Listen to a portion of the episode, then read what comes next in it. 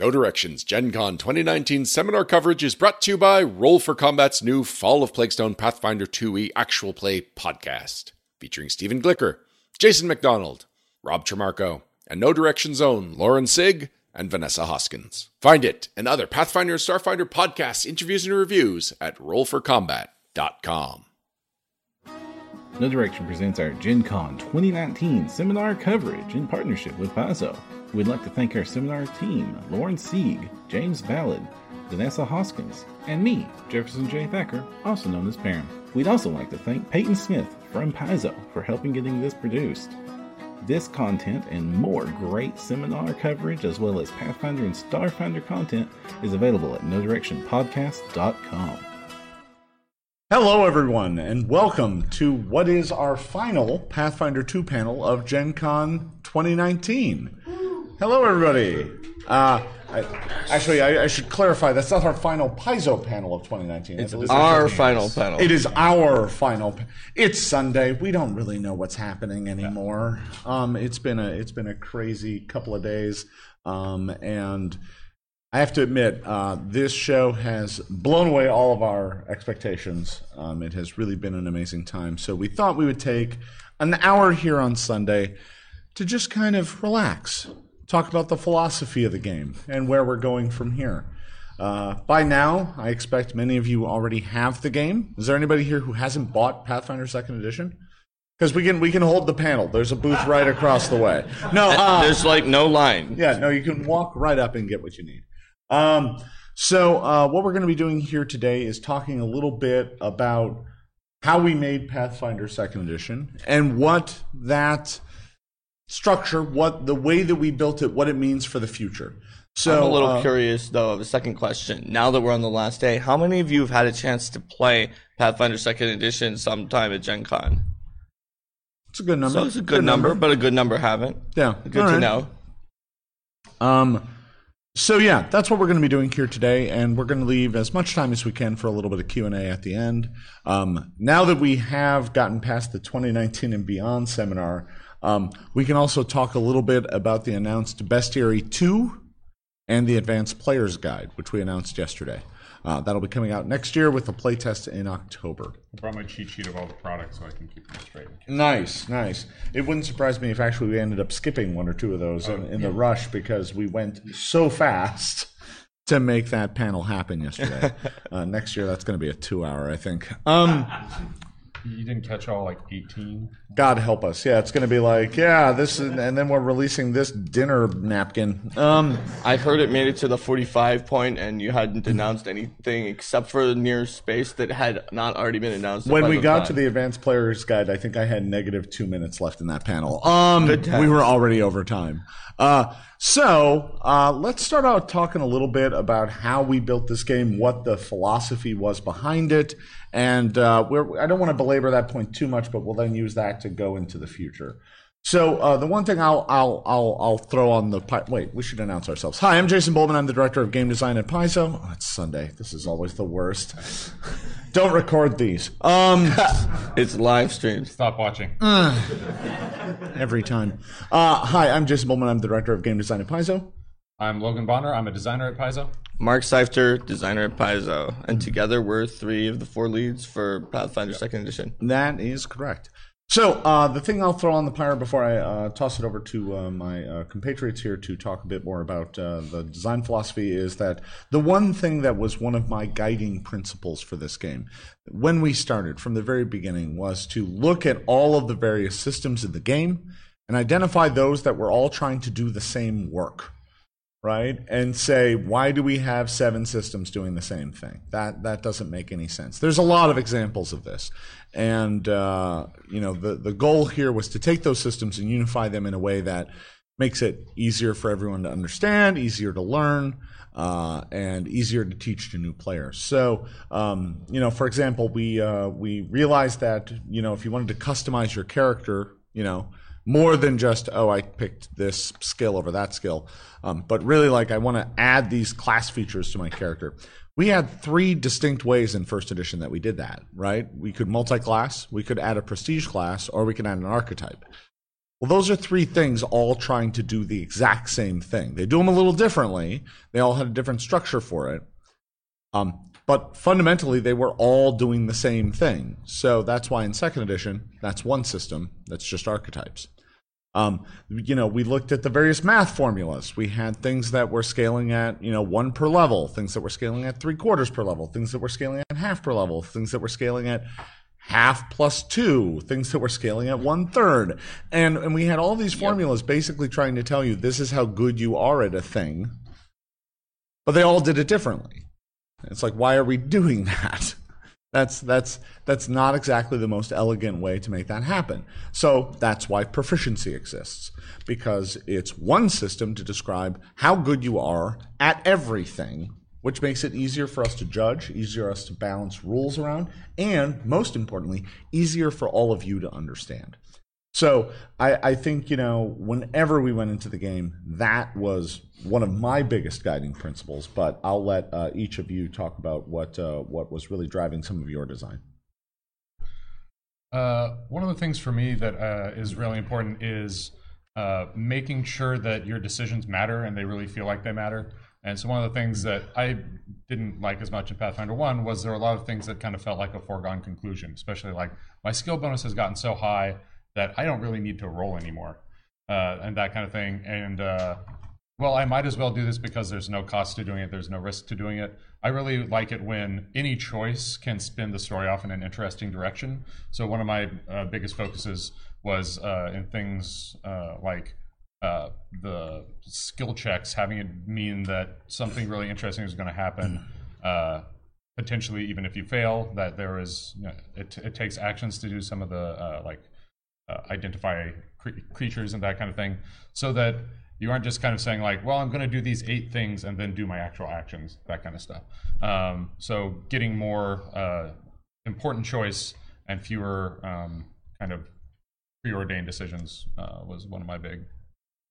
And getting rid of those meaningless freebies, like whenever you saw a monster and everybody tried to roll a die, was like, oh, oh, I can try religion, and I mean, I, am not good at it, but I'll, I'll try. Maybe I'll get a twenty, and and all of a sudden the game just ground to a halt because everybody wanted to make a check. You know, it's one of those things that I think when we see people play, they immediately kind of look at it and they're like, oh, I missed the free check, and I'm like, yeah, you Take- do now. Take that feat and you'll get the Yeah. free check. Well, and, and you can take a feat and have the free check, but that feat indicates that you have spent so much time studying this that the knowledge comes to your mind immediately. That makes sense. And it really does prevent play from just grinding to a halt every time something weird appears. Especially if six PCs are at your table, which is the sort of the standard in organized play and a lot of tables out there. And there's five different kind of monsters. That's 30 checks that you have to adjudicate instantly. It's really exciting. Yeah. And, uh, skill ranks are another one that's kind of similar to that because a lot of times, you know, you'll get seven ranks, but a whole bunch of those are kind of foregone conclusions, if not all of them. So, like the the way we did skill increases is kind of so you can say, and this is when I decisively get better at thievery. So for me, uh, my background's in computer science before game design, and it's very tied to what Jason said for his philosophy. But it's really important to have modularity in the game because Pathfinder First Edition is a system I deeply love. I loved it enough to leave my degree and come to Paizo to work on it. And um, unfortunately, though, does have one weakness, which is it's kind of like computer code that you know you kind of wrote it, you didn't document it, you added more modules onto it, and now if you remove a line, five things could break somewhere else, especially if it's not you know the person who wrote the code. So with second edition, uh, by making things more modular and by like Jason said, making things work so you learn it once and it works across the game, what it really means is that you guys can not only understand it more easily, not only play it more easily, but if you want to mod the game, because that was something I was big into when I was a player in GM, it's easy enough to do that without needing to have like a whole big Pathfinder Unchained where we spend a lot of hours figuring it out. So, for example, in Pathfinder First and Pathfinder Second Edition, um, we tell stories where a 20th level fighter is going to probably kill a thousand first level fighters if you put them in a room with those thousands. But in some fantasy novels, like in The Wheel of Time, there's a sword master named Lan who gets ambushed by eight bandits on the road. He looks, he says, I can tell they're all trained soldiers before they became bandits. I'm probably going to die. That's eight against one. Someone's going to slip past my guard. If you want to tell that story in Pathfinder first, well, you probably need one of us to figure out how to change the math to get that to work. In second, um, Jason talked about the unified proficiency, which is trained is your level plus two, expert is your level plus four, master is your level plus six, and legendary is your level plus eight. Remove that level from everything. And do you have any weird side effects? Not really. The only effect you have is the one you wanted, which is the eight bandits on the road are a much more deadly threat for the higher level character. And conversely, that one big dragon is a smaller threat because your PCs are the eight bandits on the road attacking the dragon. So Let's be honest, your PCs were always the eight bandits on the road. Um, probably. So, you know, I, I think one of the big things that I'm uh, I, I I want to kind of get across because it's not necessarily obvious in the book, right? Is we built these things this way for a lot of reasons. Um, one of the big ones was just, hey, this game is now easier for you to learn. It's easier to teach to new players. It's better at the table. It makes for a more cinematic narrative experience. Um, but there are other reasons as well, and some of those have to do with the future, um, which is something I definitely want to talk about in this panel. So um, I would say that, like, you know, looking back over 10 years of Pathfinder First Edition, we, we certainly built a lot of things to go onto the game, but they were all kind of bolt on things. It was like, here's the core of the game, and now we add this, but we're just bolting it on. The system never knew that was going to exist. So the best we could do is just kind of strap it to the hole with a bunch of duct tape and call it good. The cleric was not ready to gain archetypes. Was Yeah. not, Right. It's not built. Well, and, and that's exactly the, the perfect example is that archetypes are this cool, amazing thing that everyone loved. I mean, unless you were like a cleric or a wizard, because you basically didn't get any. You had a few. I'm not saying there were none, but there were not many. And they um, tended to be ones that people online either said were like kind of weak because there wasn't much to trade out, or kind of overpowered because they just got stuff and they didn't trade out almost anything for it. There Yeah. weren't. There were not very many archetypes online that people said, "No, yeah, that's a really exciting, interesting, and balanced trade." Yeah, For so, cleric. Yeah, so I mean, what you ended up with is is a number of systems that were added to the game, but they weren't added holistically.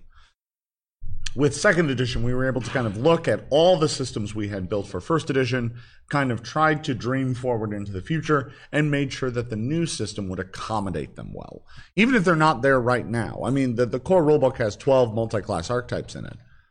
I mean, you all know we're we're going to do a lot more of those. Archetypes are awesome. Everybody likes them. The advanced player's guide we announced yesterday is going to contain 60 pages worth of archetypes. That's a lot of archetypes. That's probably close to 60. um, we try and do one a page. I don't know that we'll I hold. think a fair number will be two per page. We have we'll written see. a lot Yeah. for other books. There's a lot of twos. There's a lot of ones. It won't be sixty. Yeah, I think I archetypes, but it'll be a yesterday. I think It'll yesterday I said sixty without adding the word pages to the end. So Oh, I want to I want to clarify that. But um, That's very important, everyone. Tell Yeah, your no. friends. no, we, we we just told the internet. That's all of our friends. Okay. All of my friends live on the internet. They'll get it up on, No, it's fine. on Reddit Um, now. yeah, no, it'll be fine. Uh, so, uh, where was I? Oh yeah. Um, so you know, um, these making these a holistic part of the game from day one was an important design goal. Um, it also had another effect that we wanted because making them more modular also meant that we unified the structure a little more of some of the classes, uh, which means that it is pretty easy to build a character and then you know the process for the next character you're building. So you're using the same basic structure though you're making different choices.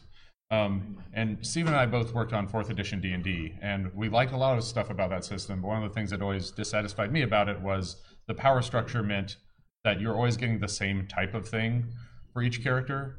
And so we wanted like a similar structure where you're getting new things, but those decisions just have a much different effect because Yeah. the types of feature taking as a fighter are not the same types of uh, feature taking as a cleric or as a druid. Yeah, you, you never have to worry about them living in the same arena because they, they are designed not to.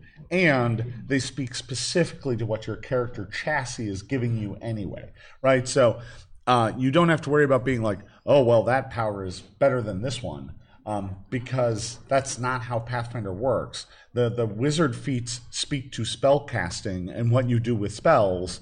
The fighter feats speak to moving around and stabbing people with sharp pieces of metal.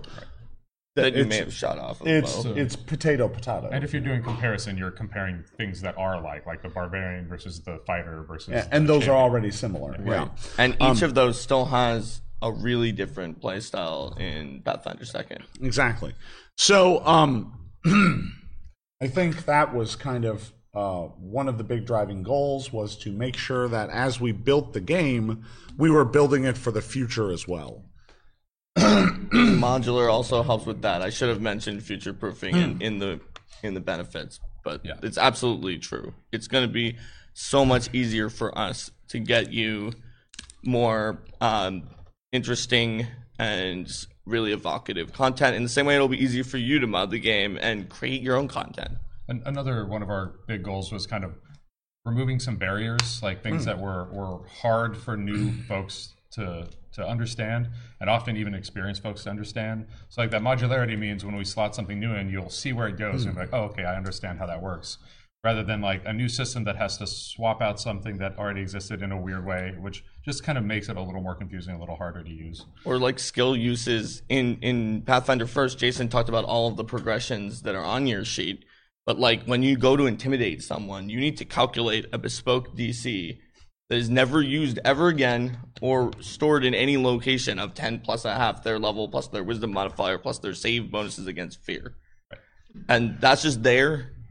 I I know what it is. Maybe you guys. Yeah, do I didn't even know that anymore. Yeah. I, I purged You that wrote from it. my brain. No, I know I did. I, Um, I think you added the save against fear from that wasn't there in three five or something like that. So, um, now I'm just imagining a bespoke DC. So there's like some goblin, like clothier who carving comes out out some and is like, difficulty "Oh for you." yes, what would you I like, guess I've sir?" calculated your bespoke DC for you.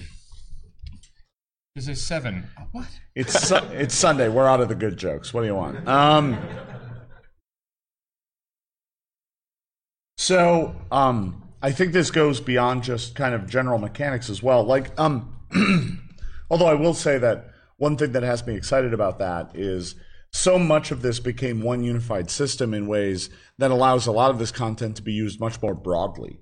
Um, you know, uh, the way that archetypes are built now is you just sacrifice class feats to gather to gain access. Um, well, everyone has class feats, and they all get them at about the same rate, which means everyone can take every archetype. We don't have to recreate the same archetype seven times because we like the concept, but we want one for the barbarian and one for the rogue and one for the fighter. We can now just create the acrobat archetype, and everyone can take it. So if you're all playing, you know, Extinction Curse, the the second second edition AP that's due out in about six months, and you're all part of a circus, you can all have the acrobat archetype. Although you won't be able to because it won't be out yet. But uh, but that that's the thought is that you can all take the archetype and you can still be a fighter, a cleric, a wizard, and a rogue, and doing the things the game needs you to do. But you can also have archetypes that make you cool and thematic and work well together as a group. Or even um, for another really big example that we gave in the last panel, actually a question asked us in the last panel to use guns in Pathfinder First Edition. There was hmm. the Holy Gun for the Paladin and the Spell Slinger for the Wizard, and there was just one of them in every class, more or less. And we wound up with printing almost an entire player companion's worth if you gathered them together of content that was only archetypes to use guns, many of which had similar abilities. So we can just do that in one. Yeah, and, we'll suddenly just we call have it spa- guns. or it could be the gunslinger multi-class archetype, or I the guess we could or do the that well. gunslinger Oh, fine. archetype, or something like that, right? So, and now we have space for twenty nine, up to twenty nine more archetypes um, that was in the other space. So it lets us get you more content more Yeah. quickly that you can use on your Yeah, character, when we- and you can be creative and tell the story of your character, and you don't need to rely on us to. Oh, I'm glad they decided to pick the class I wanted to get guns. No, it's the class you want that gets guns. Yeah, I think uh, you know, thirty archetypes becomes thirty new options for every character, not one option for your character. that's one of the things we're really excited about. And and that that all comes back to us being able to sit down and look at the game from 10,000 feet and go, how can we make this game better and a better experience, not just at the table, but for all of you buying books and trying to absorb this game and trying to bring it to your your your friends and stuff. That that's equally important. Uh, Hell, that that may be even more important, Probably right? more. that you know you being able to get the most out of the things you get from us. I mean, you know, Ultimate Combat was a great book, but if you were playing a you know bard, there was not a lot in that book for you. Now every archetype is something that you might be able to pull from. Every time we release new ancestry feats, that might be something else you can pick up over time. Um, you know, we we tried to take that approach everywhere.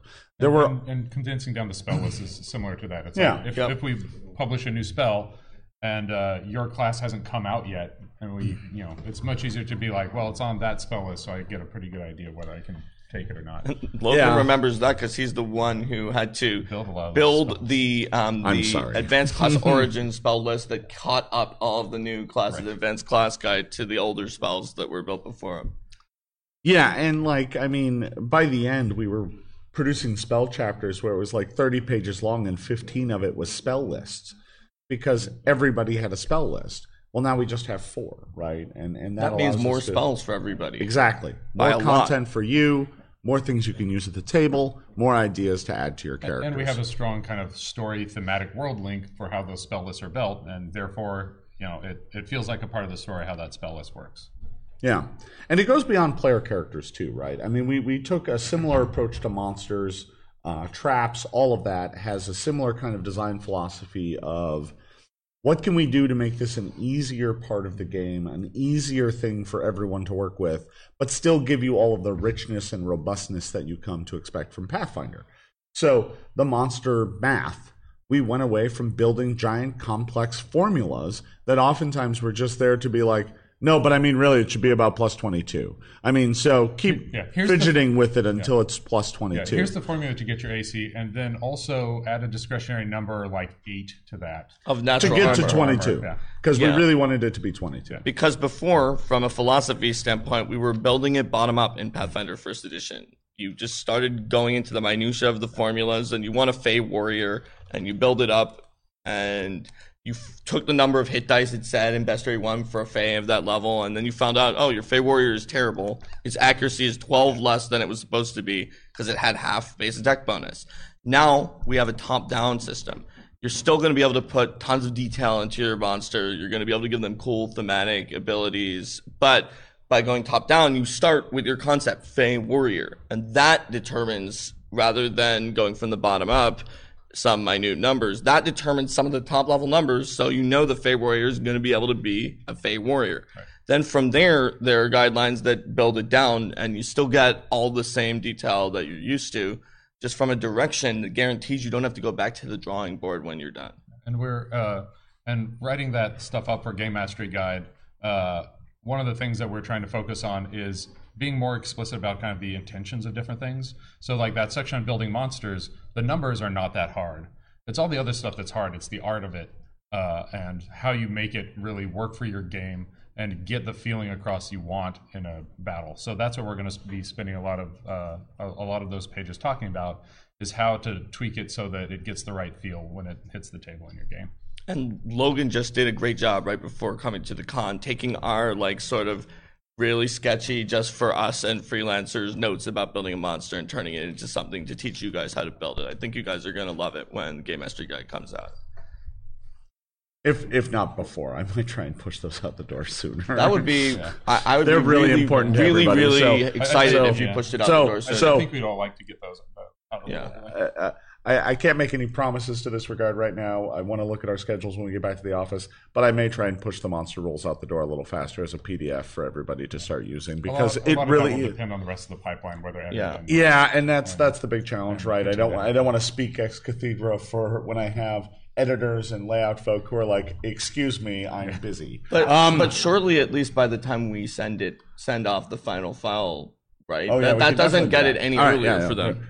We don't need to have the meeting up here. All right, I need you guys to all turn away so we can have a discussion. You guys Um, heard it here, folks. So, um, It's Sunday. Uh, Stage. yeah. Um, so, you know, uh, the, going beyond things that are that are, uh, you know, what what what came out now. Um, you know, yesterday we also t- announced Bestiary Two, um, which is filled with a lot of uh, great fun new monsters. Things like the Ravener, things like Serpent Folk, um, Morlocks, uh, the Grindylow, and uh, the um, Jabberwock is making an appearance with this book as oh, well. and did- that's that's a sketch. That on the is the cover. sketch of the cover. Jason, did you tell them what type of dragons are signature dragons? Uh, they are. I know the answer, but did you tell them? I, I did yesterday, but I can't remember. They're the when was. primal dragons, Primal. sa- same as the last bestiary too. but that wasn't a guarantee. We actually went through a process like what dragons are the right ones this time. So chances are some of your favorite monsters, if they're not in the much expanded, longer bestiary one that has more monsters, chances are they're in here.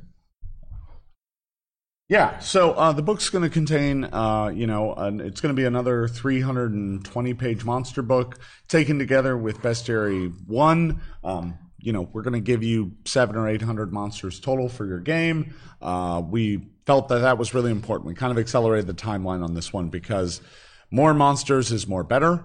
And it also really helps everyone who wants to convert uh, adventure paths and things like that. This gives you the ability to do that sooner because the easiest conversion job in Pathfinder Second Edition is just taking the new stats and plugging them in.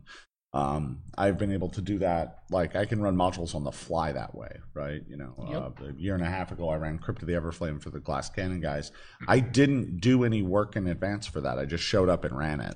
And I just did swapped- a little work in advance. For, well, for all, all we all we did was sort out the stat block Yes. so that because it was in a giant file. but but it's not like I sat down and made new monsters or had to convert DCs or anything. I just did that all as we were playing.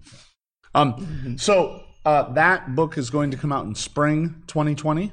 Um, but the thing that we are super excited about, I'm sure that all of you are super excited about as well, is the Advanced Player's Guide for Second Edition. Now, this book, along with the Game Mastery Guide, the Core Rulebook, and Bestiary One, kind of form what we consider to be the real heart of the system, the real core. I mean, you can add more bestiaries into that if you want, but the real heart of the Pathfinder role-playing game system is the core rulebook, the Advanced Player's Guide, the Game Mastery Guide, and the bestiaries. And that's what we will, uh, going forward, assume is kind of the the heart of your table. We will assume that on the whole, most tables will use these four books because that's the way it worked in first edition. Now, all the books that come after that, we're going to let you decide how you plug those into your game. That's a big thing that I'm I'm still trying to puzzle out, and I don't I don't want to go into too many details because we haven't announced any books beyond that. Um, but this some of this ties into how the rarity system works. Like we built these pieces so that we could use them to help manage tables better as well.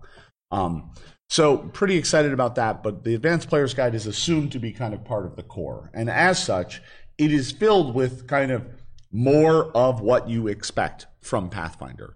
Um, it has four new classes in it. Uh, sorry, I, I, I cut you off. Um, uh, it has four new classes in it. It has the uh, the investigator. I always nearly say the wrong one. You got it right this time. Yeah, no, it has the investigator, the witch, the oracle, and the swashbuckler. All four of those classes will be released for a public playtest this October, uh, as soon as we get the time to design them. Uh, so uh, we're really excited to get those classes out there, and uh, uh, why, why don't we talk a little bit about why we picked those? Yeah. Uh, the one that we really kind of knew for sure was going to be in there from the start was the witch, uh, and the witch was on the short list for the core rulebook as well because we kind of knew we wanted another class, uh, and it came down to like witch or alchemist were kind And of Oracle And was in the Oracle. It was Oracle the was the three of them.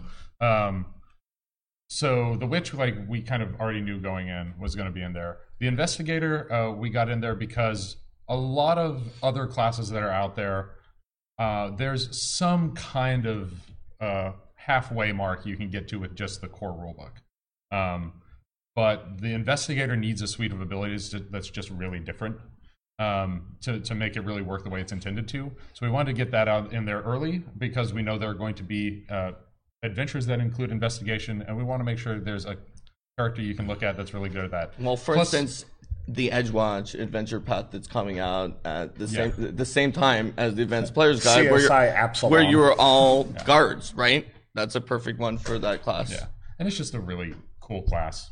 Yeah. Um, then the uh, the Oracle was one that we uh, were kind of like.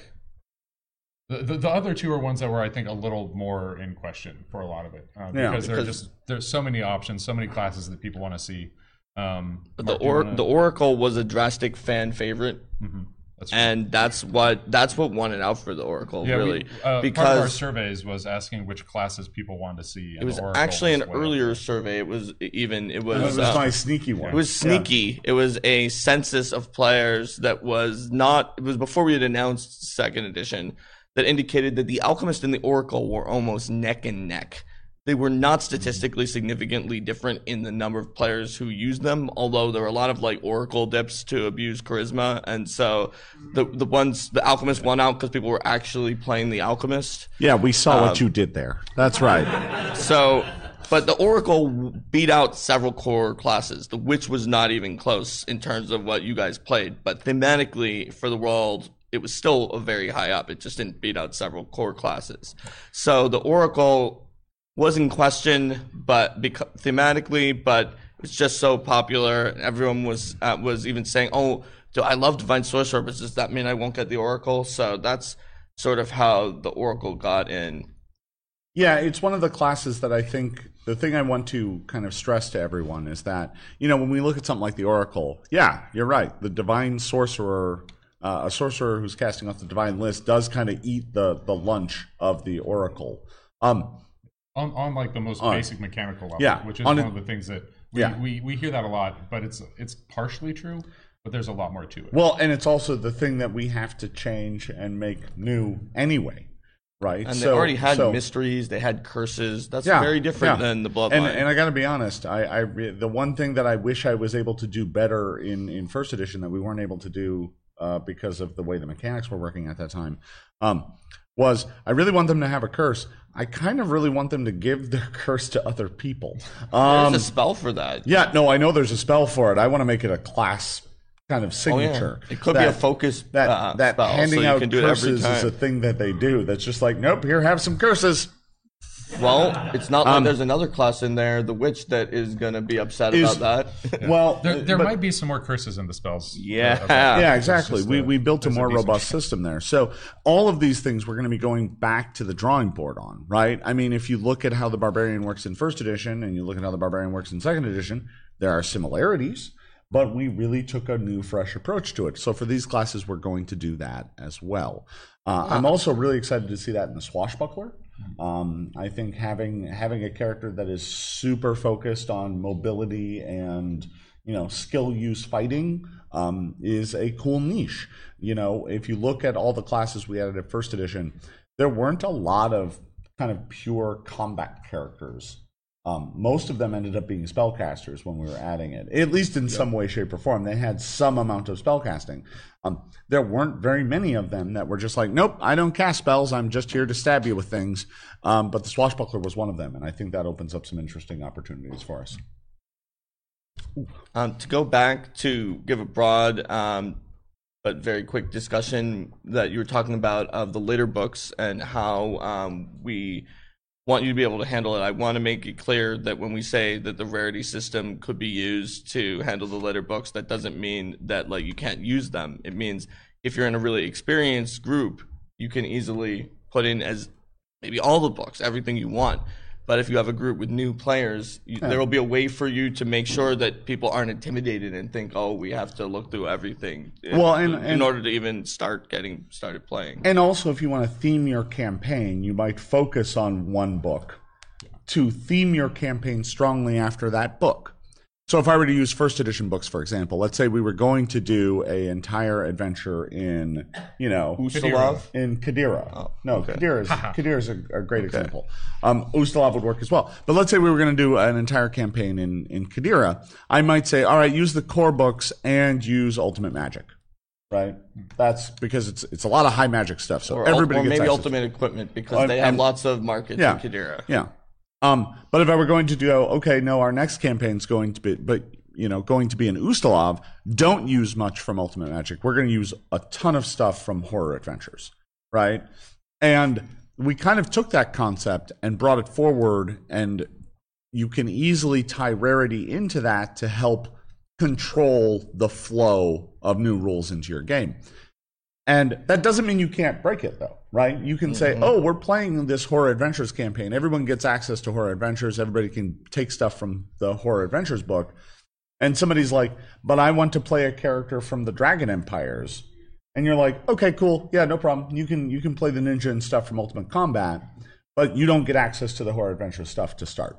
We'll give you access to that later.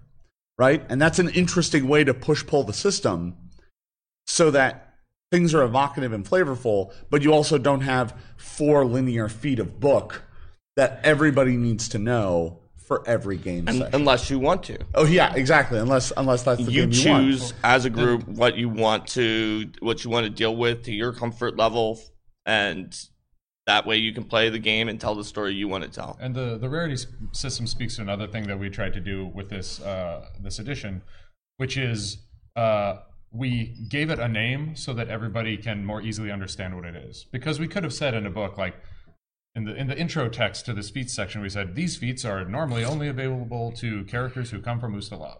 But now we've introduced the rarity system, so everybody can be well. That's uncommon, and everybody kind of knows what that means. And if you say all uncommon options are available in my game, then everybody knows what that means. And the uh, proficiency ranks are similar because before you said I have a plus seven. Well, what does that mean?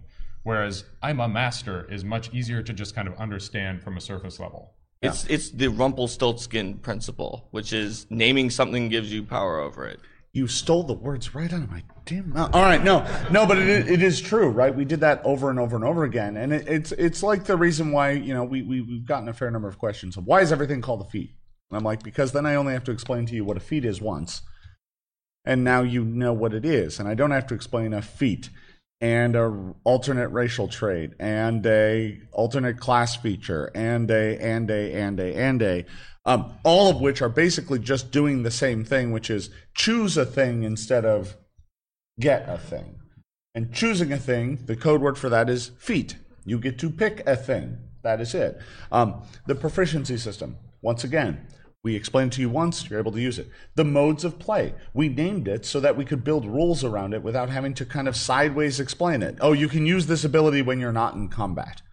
Well, that's kind of a clunky way of saying it. I mean, and, and it doesn't mean that at the table your fighter is going through the dungeon and going, ah, we are about to enter encounter mode. Right? You know, that, that's not how it actually works, but it allows us to speak about it to you in a way that makes sense and has you gives you an easier understanding of what we are talking about without having to give context or subtext. because if you're walking if you're sneaking through a giant battlefield where a giant fight is going on in the background then someone might say well are we in combat if you just say is it in combat but it's clear you're encounter you're not in encounter mode you're in exploration mode until some of those warriors in the battle break off and start attacking you Exactly.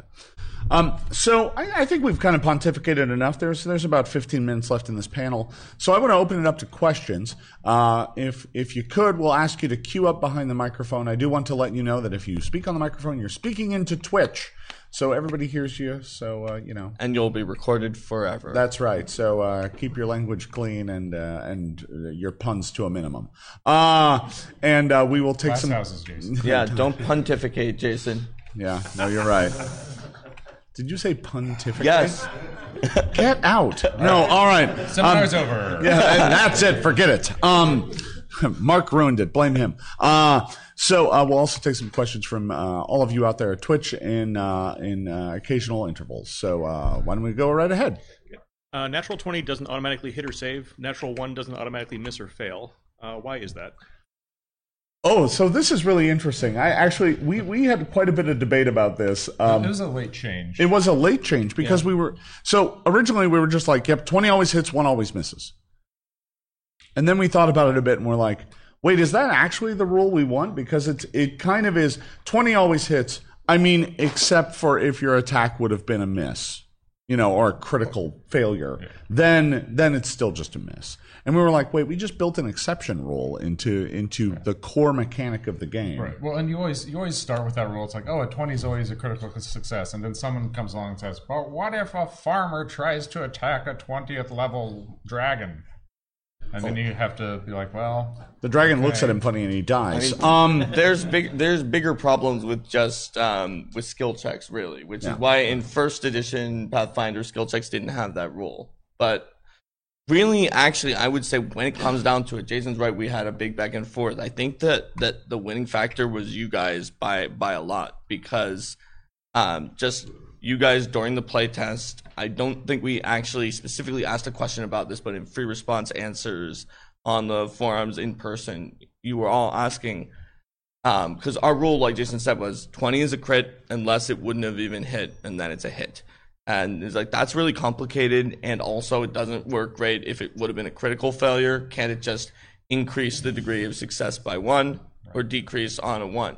And that had actually been one of our prototypes that nearly made it into the playtest already. So and, and, and it's one of those things. It's like it's a simpler rule to understand for most people, and ninety nine percent of the time the rule is the same. So we might as well go with the yeah, same. and and and the one- times that it isn't, it's a little better for the story. So as one of the big people in the office, I I, I was I one of the big yeah no I, I was I was pushing for this change because it was a more elegant solution. It said whenever you roll a die, you always do this thing, and that thing is add your bonus compared to the DC. That is always the thing that you do. When you roll a 20 under the previous system, we short circuited that in a weird way. We said, nope, it automatically hits. But I mean, I guess you could do the math sometimes and maybe it might not hit. What? No, this is the, op- no, tell everyone to do the same thing that they always do and then add an addendum to it that slightly alters it, right? So it's like, no, do still do the comparison and then just upgrade the success by one category or downgrade the success by one category. That's a cleaner way of doing it because I'm still asking you to do the same thing I always ask you to do, which is the thing we want everyone to be trained to do, which is roll the die, add the number, say it. GM says, that's a hit, that's a miss. And you go, ah, but it was a 20, so it's a critical hit. Great, we're, we're talking the same language. Next. What's the uh, one thing from first edition that you would like to see into second edition that either didn't make it or hasn't made it into it yet? I don't know. Don't, we don't say controlled words of power. Don't say words of power. Words of power. No, uh no, not words of power. Um oh geez. Um you know, uh I uh I have a I have a deep love for Mythic. Um I, I, I- know it's not for everyone, but I really love some of the crazy gonzo stuff it allowed you to do. Um and I would love to see that find its way into the new edition. And I think the new system actually probably makes that easier than ever for us to do kind of crazy fun stuff because it's like, oh yeah, no, and now you get mythic feats. I don't know what they do, but they're awesome. Here, get some. Uh, Maybe it comes after legendary. Who knows? yeah, yeah. After legendary, there could be a mythic rank of proficiency. Like, there's easy ways that we can just start bolting that into the system. That's one of the things I love about the way the, the game is built now, is that it's easy for me to look at systems like that and go, oh, that's how we would do that. Like, I know right now how we would do mythic. It's it's the the path through is obvious to me. Um, There's a uh, few just- possibilities to travel that path, probably. yeah, no, there's different ways we could do it, but It's really easy to figure out starting points. yeah, the the starting points are pretty simple, and uh, and uh, now we just need to find the time to do them. So I've seen a lot of questions around this topic all past four days. So I'm going to give you one from Templar's Knight. He says, "Greetings from Germany. You're doing awesome work. Quick question: Will the Cavalier appear as an archetype in the APG?" Uh, we don't know yet.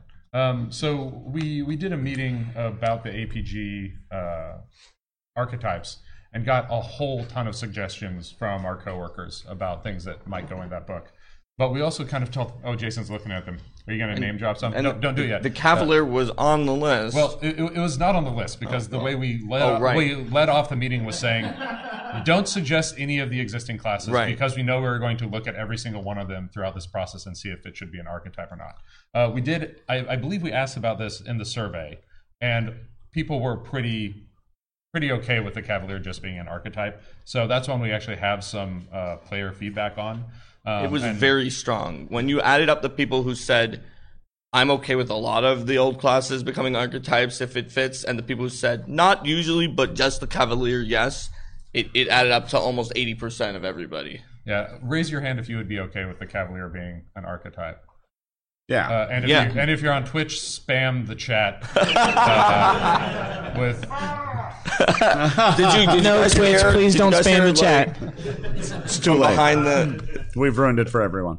No, so we, we did this giant brainstorm, and, and many of these, you know, many of the awesome things on this list are going to probably be archetypes. There's a handful of things that I'm like, why did we MacGyver? Is that an archetype? I Yeah, guess. Yeah, that's a- sure. that's a Yeah, good yeah. archetype. Yeah, yeah, yeah, no. Um, yeah, you get you get a feat that's Only called name the ones that- bubblegum and twine. only name Um, the ones that don't make any sense. None of the ones that's like, oh, yeah, okay, no. actually Th- this is that. like this is like uh, name the archetypes in the Advanced Player's Guide. Wrong answers only. Yeah. Um, MacGyver, I think, is, is actually a good archetype, and that came from our art team. We, we might need to. Uh, No, I'm, I'm not saying that we couldn't make it work, but the, yeah, there's some licensing problems. We Oh, could yeah, probably well- get we could probably get MacGruber a lot It, it easier. shouldn't be Um, called MacGyver. It could be called like yeah. clever. No, but there, there's a lot of things on here that are, that I I can That's a feat. I just looking at them, I'm like, yeah, we're gonna end up writing that, right? You know, so things like pirate, acrobat, duelist, you know, martial artist, beastmaster, gladiator. Trapmaster, poisoner, you know, bounty hunter, all of these are like they're, they're on the short list. Some They're- some they're of on them the are short list. backgrounds already. Yeah. At least one of them has already been written. Yeah. So, I think I think you know, looking at them, we're like, there, there's a lot of great ideas in there. We're we're still in the process. You know, we're a year out, so this stuff hasn't fully gotten started yet, but it's about to.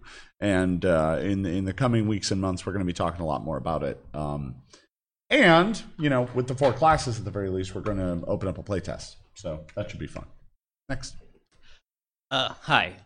Me and my group have been going over the book, and we're very excited to get to be playing it. But the one thing that uh, caught us off guard and are slightly concerned about is the way proficiencies work specifically, and then it feels li- because essentially everyone's adding their level to both to hit and AC. Yeah. So it feels more like you're putting just like an extra layer of math onto the players instead of just Sure. it's essentially as a GM I feel like just taking that number away from all the monsters and just rolling it to make it simpler. Well, Why as I dis- made that way? As I discussed earlier in the Yeah. panel, you could, but it has a pretty big side effect.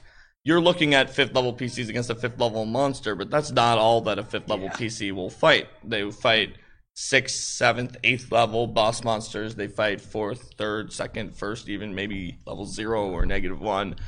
Um, weaker monsters. And the fact that you're adding that is what makes it so that in this game you don't have like a designation of solo or boss or minion or, or elite on the monsters. You don't need that. You can just use the same ogre that used to be the boss your first level PCs fought, and it can be this mook that they just wipe off the map when they're level seven. That's because of the scaling. Um, yes, sure, they're the same when they're at the same level. If you remove it, it you'll tell a story like the one with the eight bandits who are big threat to the swordmaster, but you can. And and You we could. and we're gonna have more advice on that in the game mastery guide about like I want to remove this and kind of the the effects that has on your play. Yeah. Yep, it's one of the variants in there. Really, what it does is the the adding your level allows the game the game phase to change as you go up in level because the the formula the, this isn't obvious and this is super techy. The formula for AC versus attack rolls for, for high melee accuracy characters is not one for one. It's not the, the the AC of the monsters doesn't go up by one every time the fighter gets another level, right?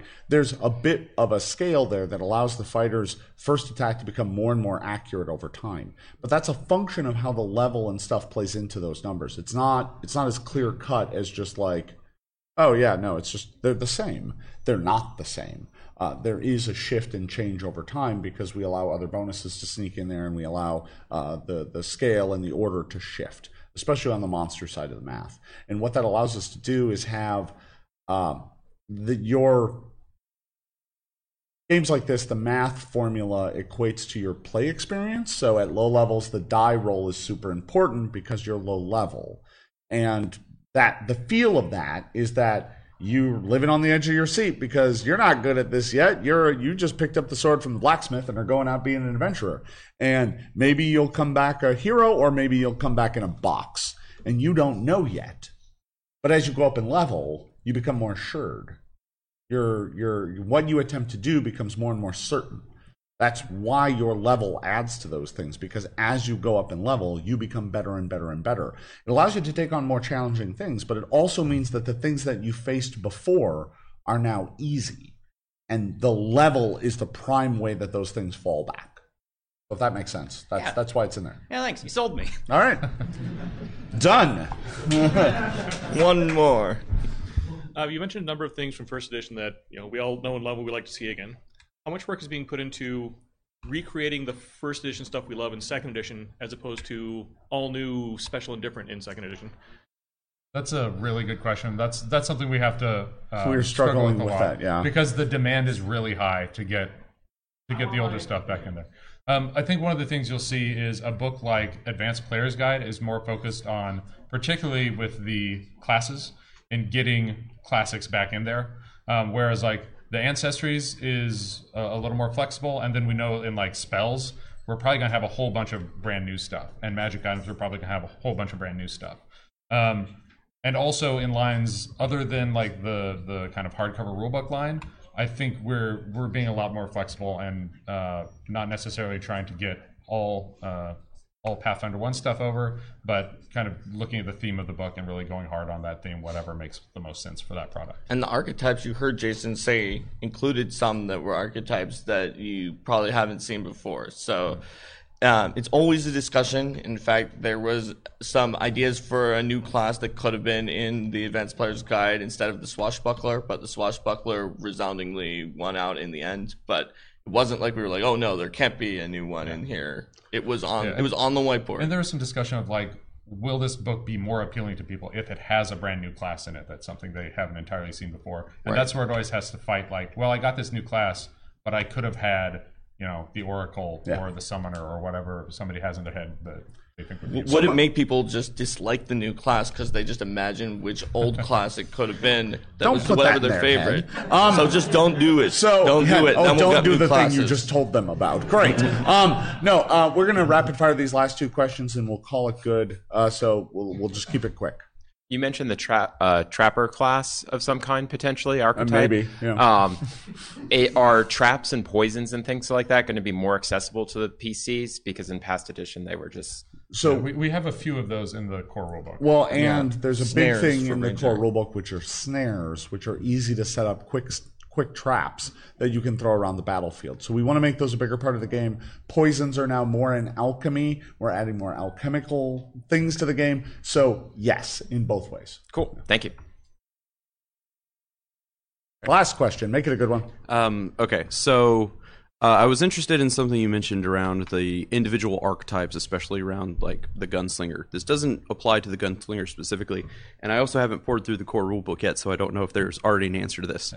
But one of the more interesting things about individual archetypes per class was the fact that you can have a lot of abilities that are do this while this, such as with the gunslinger wizard being able to cast spells through your gun how can this be addressed with some of the now separated archetypes that you're going to be having? So the way that the the new archetypes work that um, allows for this is that essentially something really cool that we could never do with the old archetypes. When we if, let's say we have a new archetype that's super popular, like the archaeologist was in first edition Pathfinder. In first edition Pathfinder, once you've written an archetype, you've written it. It's out there. you would have had to make an archetype archetype to change the archetype Yes, but in in second edition, we can, and in fact have, in Lost Omens Characters Guide has done this with the ones in Lost Omens World Guide. You can just publish new feats that are for a beloved archetype that came out before. So it let's say there was like gun person was the name of an archetype, and this, this is why we have editors everybody And- Yeah, no, it's true. And developers. And so um, we have gun person, and it has some gun abilities, and people say, "Well, we like gun person, but what if what if we could have magic? So we have we have a choice. We could put out the gun mage as a different archetype, but we could put out gun person feats that are like, here's some new gun person feats that use magic and they Yeah. require Prerequisite. sp- prerequisite some spell casting and are in the gun person archetype and are like now you can shoot through your gun if you're a wizard but also a sorcerer or other kind of casters so it has that but is even more powerful because it can fit for not just the wizard Well, I want to thank you all for coming. Uh, this was our last P2 panel here of Gen Con. There's still more Paizo panels to come up. Uh, I want to thank you all for watching and being here. I hope you have a great Gen Con 2019. Um, if you want to see more of uh, Pathfinder 2 on our Twitch channel, uh, I do. I'm going to do my plug. Uh, I, I do run a uh, office game called Oblivion Oath. I hope you check that out. That's Thursdays at noon on the Paizo Twitch channel. And we just launched a show called Knights of Everflame on Geek and Sundry. Uh, which is a Pathfinder 2 show over there. And that'll be on the Geek and Sundry Twitch channel every Tuesday and then loaded up to their YouTube channel every Tuesday after that. So uh, check it out. And thank you for coming, everybody. I hope you all have a great Gen Con. We will see you next time.